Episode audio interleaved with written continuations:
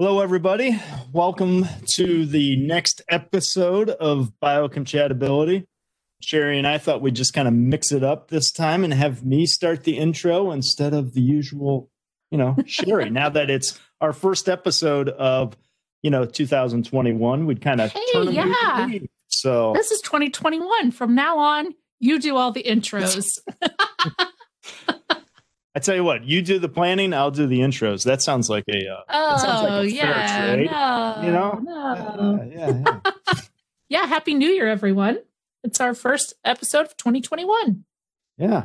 You know, 12 we've more go. exciting news. more to go, something like that. Yeah. So, At least 12. We have exciting news to start off the year. NAMSA announced an acquisition of a company called Syntactx, which is a CRO uh, specializing in cardiovascular devices. So we thought it'd be kind of fun to get to know them a little bit and, and talk about a little biocomp. yeah, always got to relate it back to biocomp, and I, I think I think we're, we're we're able to do that. So uh, We did. we made the connection. Yeah, fortunately, we had a great guest who is also was an ex FDA reviewer for or the over six years at CDRH for vascular and endovascular devices. So Valerie Merkle is the associate director of regulatory strategy at Syntactx. So she works over there with a team of regular regulatory experts that also have lots of FDA experience and help their customers with regulatory strategies. Syntactx is definitely known for clinical trials for sure. And, you know, she's a great addition to the NAMSA team as well as the whole company in general is a great addition. Yeah, yeah, for sure. We'll uh, give everybody a chance to get to know Syntactx as well as to get to know uh, uh, Valerie, and uh, and and like we say, talk some biocomp along the way. Talks and biocomp. So Valerie Merkle is our guest. And uh, Dr. Merkle, like I said, has been at the FDA, was at the FDA for more than six years. Her additional expertise and outreach include standards work, cardiovascular materials research, FDA external re- research collaborations, and she's also a frequent lecturer at colleges and universities on regulatory and biomedical engineering topics. She's a PhD in biomedical engineering from University of Arizona. She's a wildcat. Uh, she's co-authored numerous papers, reviewed manuscripts, and has presented at multiple at multiple academic, scientific, and technical conferences. She definitely has some well-rounded experience she shared with us. So enjoy this episode with Valerie Merkle from Syntactx, now or soon to be NAMSA. Welcome to Biocompatibility, the first ever podcast focused on the biocompatibility of medical devices. NAMSA is happy to bring biocompatibility to you, where each episode features leading industry experts and their discussions on biocompatibility challenges. Be sure to visit www.namsa.com for more information and to access all podcasts and transcripts. We hope you enjoyed today's episode. Welcome to today's episode of Biocompatibility. Valerie, thank you for joining us and welcome to NAMSA, by the way. Thank you. Happy to be here. Yeah, so we are excited um, with uh, some of you listeners may not know this past, well, you'll be listening to this end of January, and we're in the middle of January. NAMSA announced an acquisition of Syntactx, which is a CRO, a global CRO, and we've added them to our NAMSA team. So Valerie is one of our our new team members. Uh, although distantly, maybe from Don and I, we'll probably not going to cross paths too often. But we thought it'd be a great idea to um, to invite you on and and learn more about Syntactx and and even talk about your experiences with biocompatibility. Sounds great. I think the first thing to do. So first of all, I think I've mas- mastered pronouncing the name. Is that correct? Syntactx, Syntactx. right? Yeah, you Yes. got it. Don, Don, have you mastered it? Um, now that you said it, Syntactx, yeah, yeah, I have to look at it. I, you know, and uh, you know, not like it's any harder than biocompatibility the first time you say it, right? I mean, come on, let's be honest. But you know, That Gotta that is that is it. break it up into its uh, syllables. Look, you know, think about some phonetics, and uh, away you go. You know, you're you're good to go. Right. It's, I mean, we're excited to have you. Um, so maybe why don't you just tell us a little bit about Syntactx and and maybe why, you know, the NAMSA partnership, merger, acquisition, whatever we all want to call it, uh, the new team, why it's a good fit. Sure, happy to. So, Syntactx was founded um, about 10 years ago in 2010 by Dr. Ken Ouriel. He's a vascular, board certified vascular surgeon. So, the company focus uh, to begin with was aortic and peripheral vascular, but naturally grew into other clinical areas, including coronary, heart valves, oncology, in vitro diagnostics, and a variety of other areas. Uh, the company goal from the beginning was always to be a full service company. So we have clinical study services, imaging core lab, safety. So we do DSMBs and CECs, data sciences. We have our own electronic data capture system for clinical studies, medical writing. And as of January 2020, regulatory strategy. So the company always did regulatory affairs to some degree, but with the joining of my colleague, Dorothy Abel, who's the vice president of regulatory strategy, and myself shortly thereafter, we can now take regulatory to a whole new level for future clients. Syntactx has a variety of different offices, New York City and Cleveland in the United States, Belgium for Europe and for Asia Pacific and Singapore. And people always ask, you know, Syntactx is a hard name to pronounce, and we are joking about it earlier. That it's kind of part of the. I joke that it's part of the onboarding. A good section of the onboarding of you have to practice it in order to become a full employee. hey, uh, it works. Is, but the name itself means bringing together with structure. So with all the different services that we offer, we really feel that we're bringing the key pieces together in order to help companies bring, you know, their safe and effective medical products to patients in a really efficient manner. Now, with the combination of the NAMSA team, including yourself, we can really amp up those services that we can provide and really provide a full service, not just from the clinical side and the regulatory side, but also add some testing and some of your other services that you offer. Right. Yeah. It's, I, you know, I think it's a really cool marriage. Uh, NAMSA, of course, has some clinical services as well and, and regulatory services. And this just expands our expertise, certainly into the cardiovascular world, additional expertise there. I know I have heard from colleagues the excitement of the the electronic data capture. Like there's definitely excitement there, as well as Core Lab. Mm-hmm. I know a little bit about these things because years ago I was involved in some some training we did for the FDA uh, on clinical trials. So I listened to it a lot, but I had to refresh myself on what those things were. you know, it's it's really exciting, and we're we're happy to have you here, and and um, and certainly happy to have all your team uh, join NAMSA. We have, you know, our names NAMSA is not hard to say, but it's people are like, what does it mean? You know, and um, you know, well, I, you know, we don't use North American Science Associates as much as we used to. I think and I think it's still officially North American Science Associates, but NAMSA is really what everybody knows. And so then they don't have, have to ask us, why is there an M in North American Science Associates? So answered that question many times. I still remember when the signage still had the whole thing sitting on it, you know, North American Science Associates, and then we decided, oh, we'll we'll get rid of all that. But uh, and the but, M was lowercase. Remember when the M yeah, was lowercase? Yeah. Everything else was capitalized, but the M was lowercase because it's like, we know there's not really a word that starts with M, but we needed the M because NASA was taken.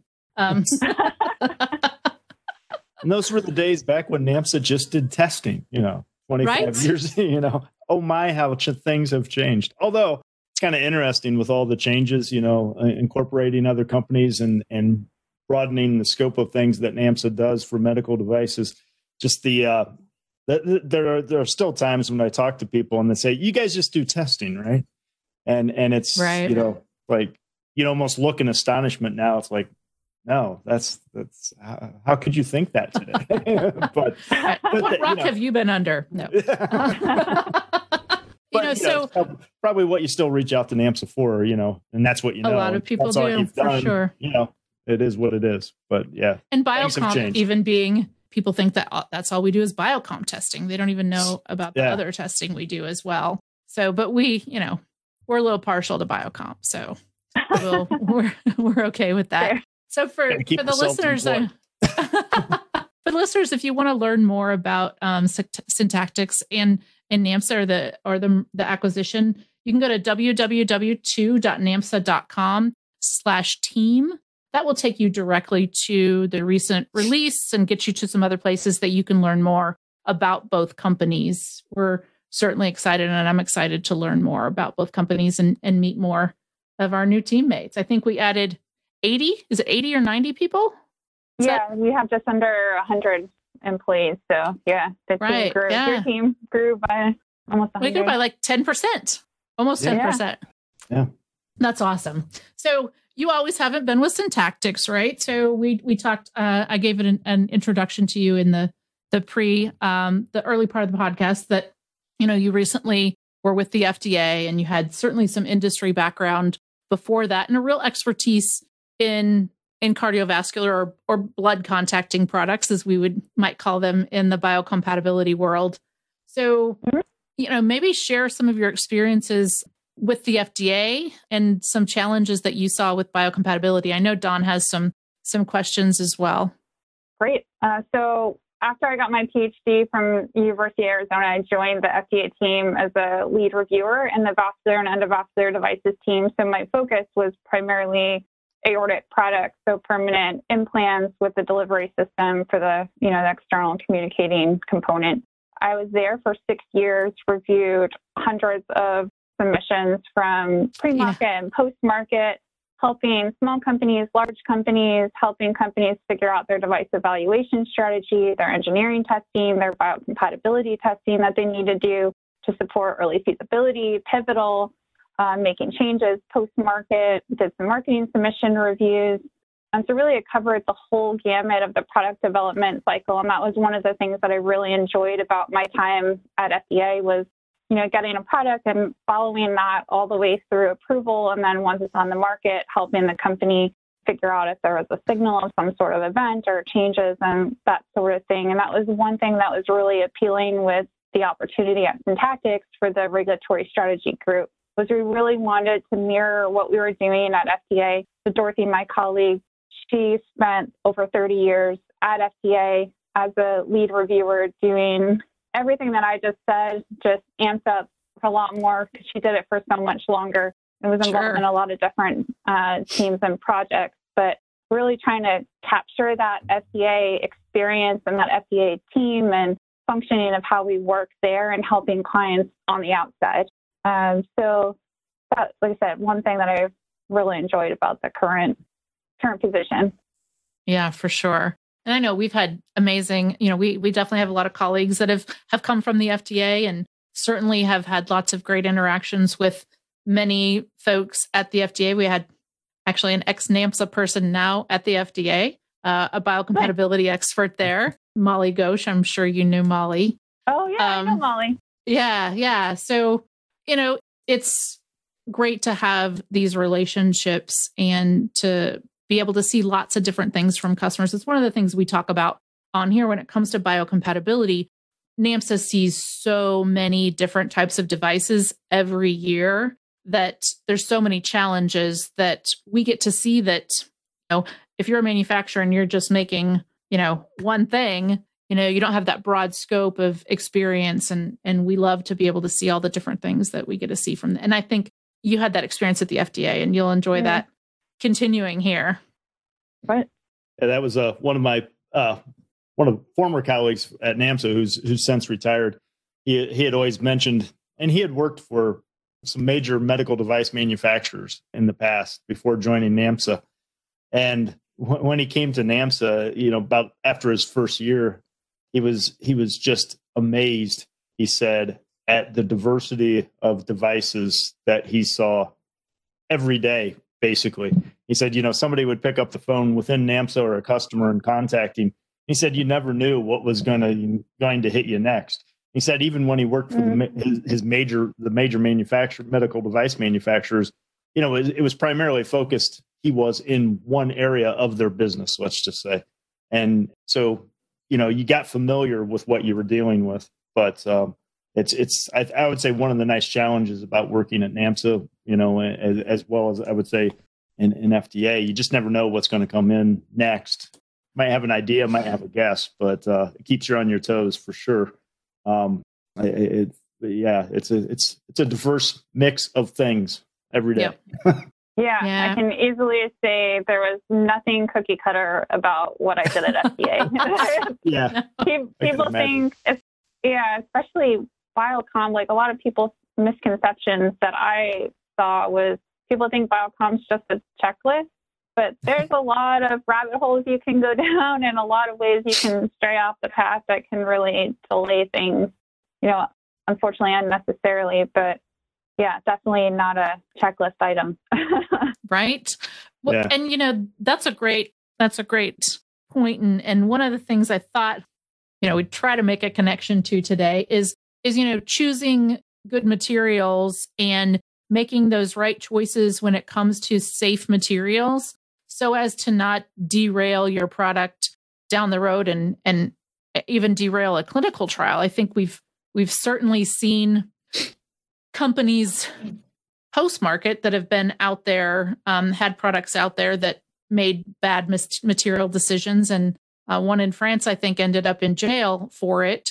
So when you make those changes and not evaluate safety, this is a really key point. Biocomp is such a key point in making good decisions early on to not derail yourself later. Yeah, absolutely. Yeah, and you know, when you were talking, you had mentioned, you know, when you're at FDA, just kind of the concept of working with companies to help, say, refine or discuss what they were planning on in terms of biocompatibility strategies in general. And, and for different types of, of situations, whether it be, you know, IDE, PMA, 510K, what have you. And I mean, it's always been my belief that to some degree, if you select good materials, or at least have a process that you go by to select your materials that go into your device that you can kind of help to some degree. I'm not saying completely, but to some degree, help leverage what you may or may do, uh, may or may not need to do in terms of biocompatibility. And I, you know, in the background, I've got some feedback from the FDA from various reviewers, but I just wonder what your your take was on that. I, I know it's it's not everything, you know, if you, mm-hmm. but literally, so many times I see companies just just say, we selected well characterized, understood materials that have been used in medical devices for decades. And they think that statement is, is, is really going to do something for them. But yeah. From my point of view, I think if you back it up with a proper safety evaluation that incorporates that information, then maybe it would. Maybe it's not everything, but maybe it's it would. I, I don't know what your thoughts are on that. Yeah, it's, it's a good it's a good point because I have seen a lot of companies say that well we use the same material that every other company uses for products on the market, and so it's great. I don't need to do all of these things. And the caveat is your manufacturing or the company's manufacturing processes, processing needs, materials, how, how they are doing things are could be totally different. They don't have access to that, and they can't replicate the same exact things, and those all impact biocompatibility. I have seen things for early feasibility studies, like discussions on um, you use materials, kind of like that rationale you were just talking about, float somewhat for an early feasibility study. So you can get that initial information and clinical information to help device development and keep moving your product forward, but have not seen that fly for a pivotal study, at least not for, you know, cardiovascular devices. Yeah, yeah, and that's that's kind of what you know i guess I, i'm thinking of too you know for you know lower risk situations then you know you might stand a better chance and those lower risk situations again might be something like an early feasibility study you know lower number of of of uh, patients tighter controls that sort of thing all playing into mm-hmm. your favor to help control risk but i think we're from our, our side, my side, we're always tasked with coming up with some creative solution for biocompatibility, which you can be a little bit creative in some scenarios, I, I guess.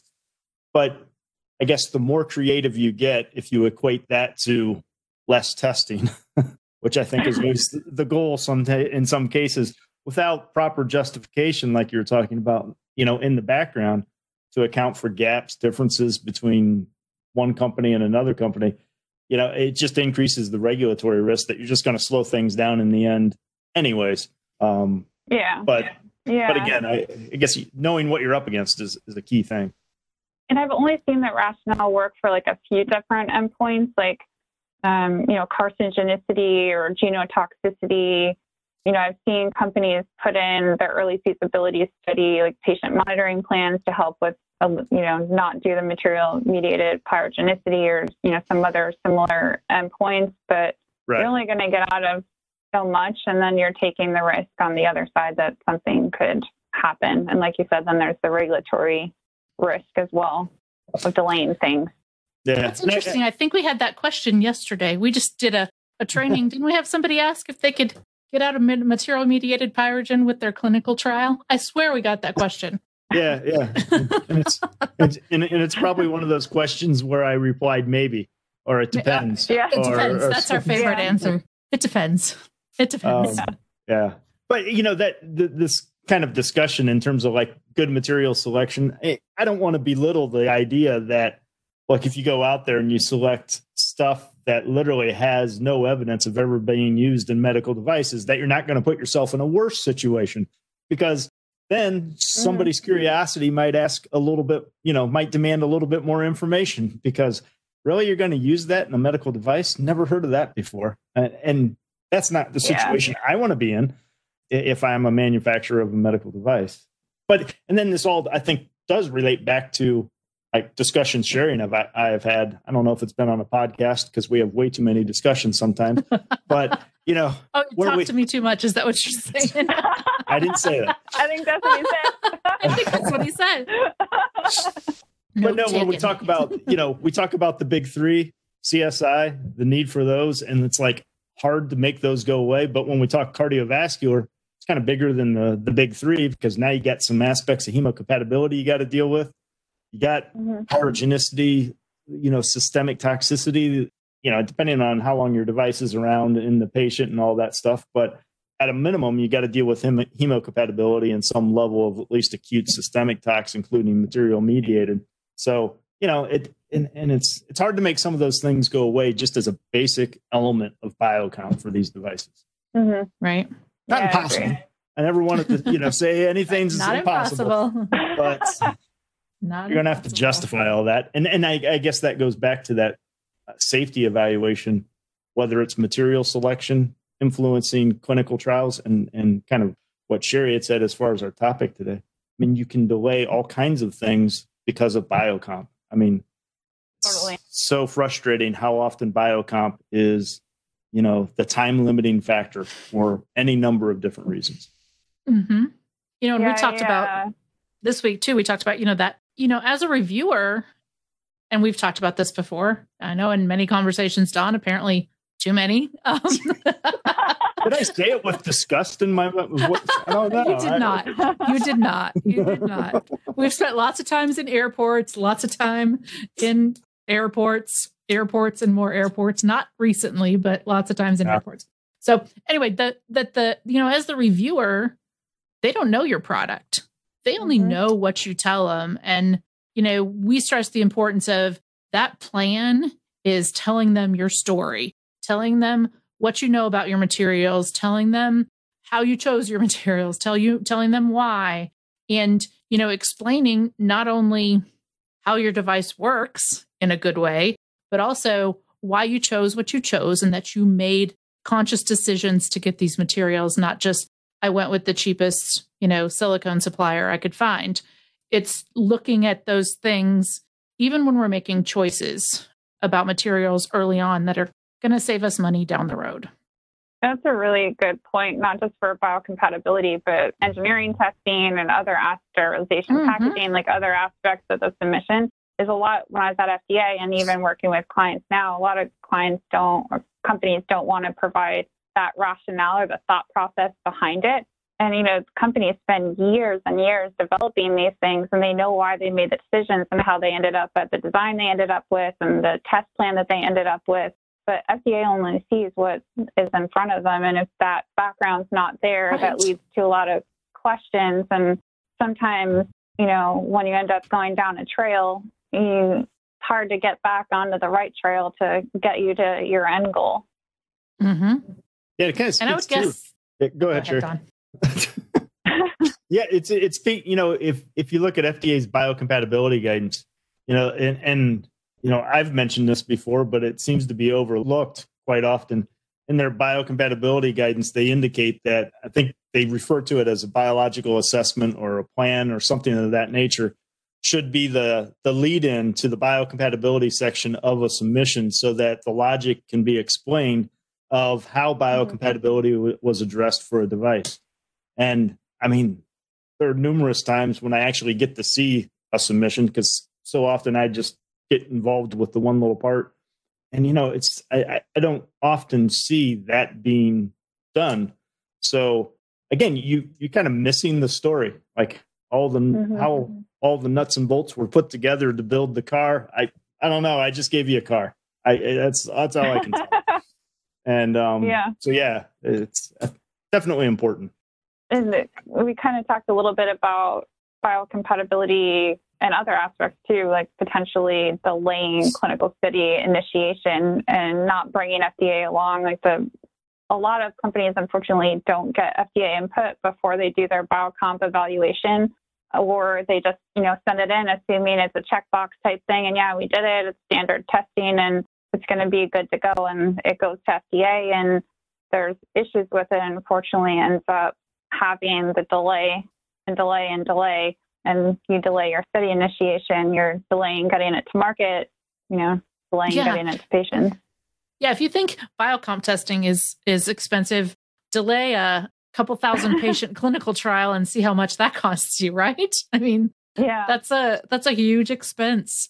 Time every day, every day you're not getting that data that you need to get you closer to get market approval. I you know, we had a customer once that actually gave us like a timeline of how much it was costing him every day and through different programs where we were able to shorten it and it's fascinating when people really look at how much money that time costs them.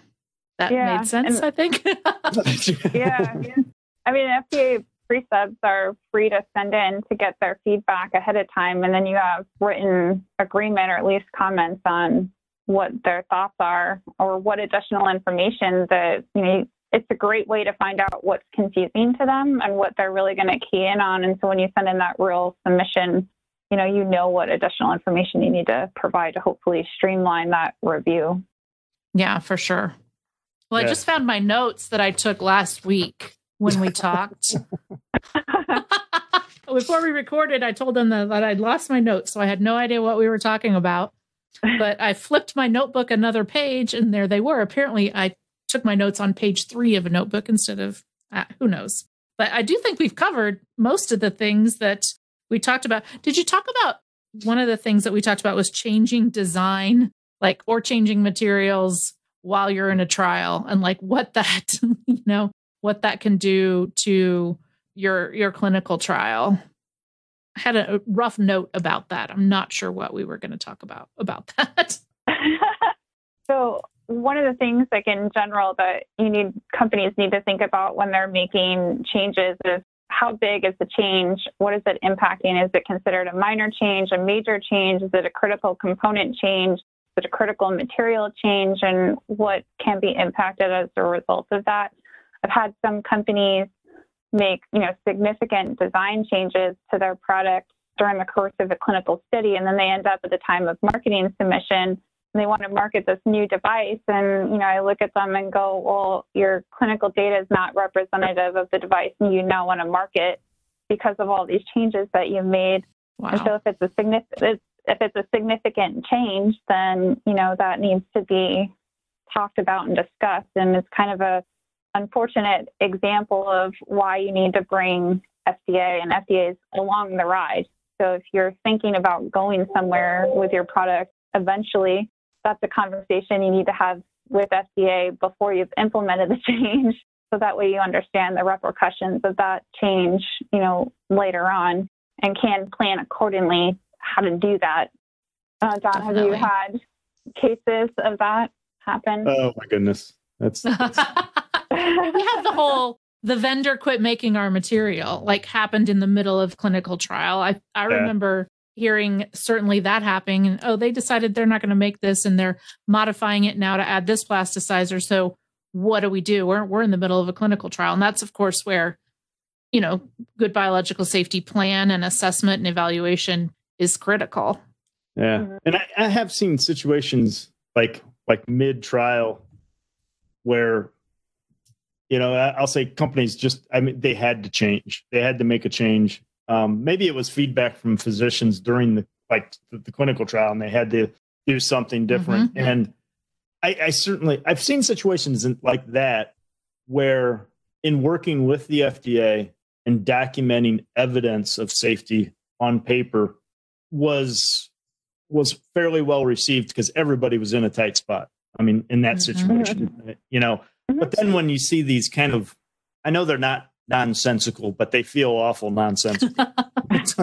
when somebody just comes up and says, "Hey, guess what? We're going to change this," and then you know they they present it, you know, like as a supplement, and and and lately. I, I've seen some pretty tough reviews on supplements that were focused on changes, where mm-hmm. you know maybe in the past the company might have been used to getting you know, I would just got to throw in a supplement, you know, to a PMA or whatever it is, and it's no big deal. But then all of a sudden they get hit with comments just like this was a brand new device that was getting submitted. And and um I mean some of those have been tough, almost to the point like you're starting over again uh, in terms of biocomp. Yeah, I've had that unfortunately. I've seen a case of that, at least one when I was um, at FDA, where you know you making a change and you have to do the whole suite of testing again. But it it does happen. Yeah, and and I understand the the uh, the likelihood in a lot of cases that you know if you are you know have a device and there's clinical trials going on for an extended period of time the likelihood that when you're ready to go to commercialization that the device has been just rock solid the whole time and you didn't have to change a single thing there's probably something you're going to have to modify if not mm-hmm. manufacturing site, you know, suppliers of materials, something like that, that you're going to have to figure out what you're going to do before you commercialize it. I think, so to most point, I think companies are understanding of that, but um, they do tend to be astonished sometimes when uh, when changes cause such an uproar. Um, but I mean, in my opinion, and in in a lot of those cases, it's pretty justifiable. I mean, when you think about the industry, yeah. and and yeah. And the horror stories that are out there in the industry that nobody wants to be repeating ever again as well. Yeah exactly. And some of the talking about like supplier changes or even some more material changes if you're at the time of marketing submission there's always the question too is is it easier to include it in the marketing submission and potentially hold up your approval? Or can you just send in that 30 day notice? The, the day that letter gets issued just send it in. And then you're you know you're building on your approval and you're just focusing the review on that change rather than is this device safe and effective? And then oh by the way we have the supplier change that we want to do too. Do we have data to support that sort of thing? That's also a point of uh, conversation that i've had while at fda and even now Syntactx now NAMSA it's going to take a little bit What's to our, stop saying. what would our celebrity name be Syntampsa. oh, I like it. Nen, nen, nen tactics. Yeah, that one doesn't work as well. no, no. the celebrity name. I like it. I was um, having trouble yesterday with multi-syllable words. If you, you were, you so. I'm just just going to stay quiet. you were. You're doing much better today. well, thank you. I think this has been a lot of fun and some really good information. Any other last points you want to make around this topic before we go into our fun game here of two truths and a lie? The only other thing I was going to add that I had from my notes uh, for us to, to at least touch on was the potential for adding clinical endpoints to your clinical studies based on your biocompatibility oh, right. results. And I have like material mediated pyrogen. like, yeah, or um, you know, adding capturing hypersensitivity reactions because you had you know a test signal on your biocompatibility panel that you did, and so that's also an option that could potentially happen. Yeah, that's a good point. Yeah, and I think like even in the training that we we gave this week, there's always kind of this concept of you know, how can we use clinical data to offset the need for biocompatibility testing? And and you know when it's not a clinical trial, it's a little bit harder, obviously, because you're going to turn it loose right away, you know, to the public. So you can't use Right. the general public as your uh, clinical trial, um, unfortunately. But in a controlled situation, you know, yeah, I, I mean, the ones that come to mind for me are, you know, I've seen controls for for pyrogenicity, complement activation, some aspects of hemocompatibility, you know, which ad- with additional clinical observations and controls put in place. So it's kind of a, I'd say, kind of a combination of things, not just the fact that you're doing clinical, but you might have to add something on a form for an observation to be made so that you know you're controlling risk mm-hmm. that you don't have biocomp for. Yep. Yeah, it's one of the things that, you know, before we really got into clinical trials, I would have ever thought, well, maybe there's a there should be a whole team involved that is doing all these different components talking about things together so that we can help in early stuff avoid mistakes down the road and I never would have made the connection before you know we started kind of doing the the MRO process at NAMSA where we might work with somebody from beginning to end and and learning things in the beginning that are going to help through clinical trial and post market. So that's one of the really cool things about our organization, your organization and our organization that we can get these teams of experts together. And I know you and Don have already worked together before on projects. So that's just super cool that people are are getting more um are more open to the boy we need to have input from lots of experts all the way through the process. Yeah, agreed. So, all right, we're ready for two truths and a lie. This is our fun game we play with almost every guest. We let a few French colleagues off the hook once, but almost everybody gets this uh, initiation. And then Don and I, of course, have to keep coming up with things that are interesting.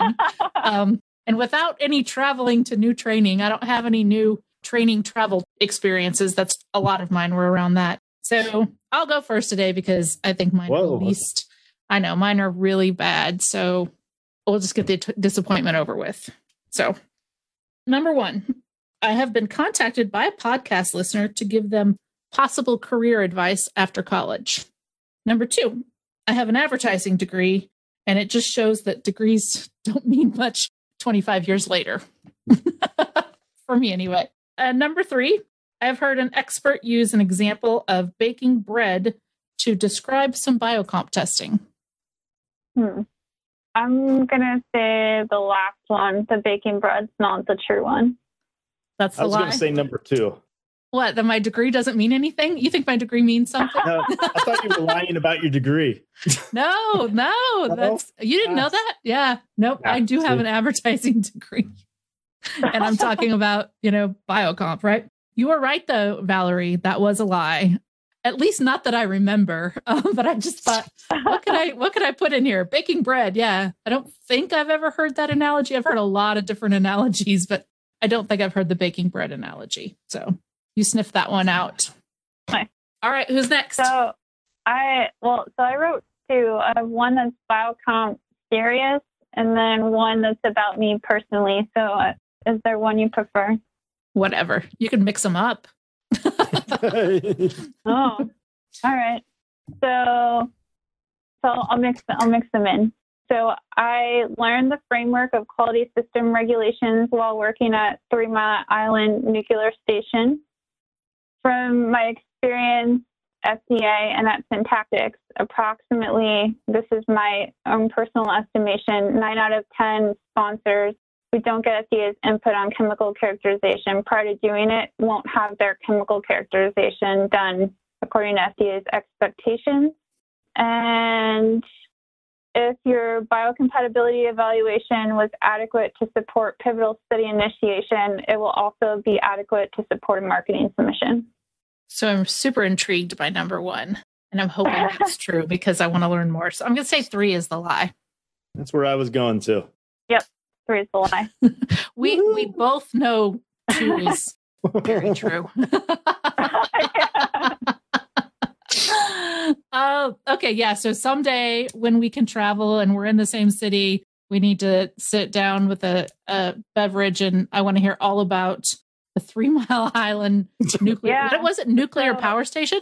Yeah, so Three Mile Island was the one that had the partial meltdown, you know, several decades ago when I worked there before I went to graduate school as a system engineer. And as part of my duties, I, you know, extracurricular activity at work, I used to give tours of the side that partially melted down, you know, not in the reactor building, but like on the rest of the site, because the one that's in operation is right next to it. And so, you know, someday over some some wine, we can can show you some cool pictures and we can talk about it because uh, it's really That's fascinating. story to share. that is fascinating. I love that. All right, Don, stump us. Right. Uh, these are kind of weak.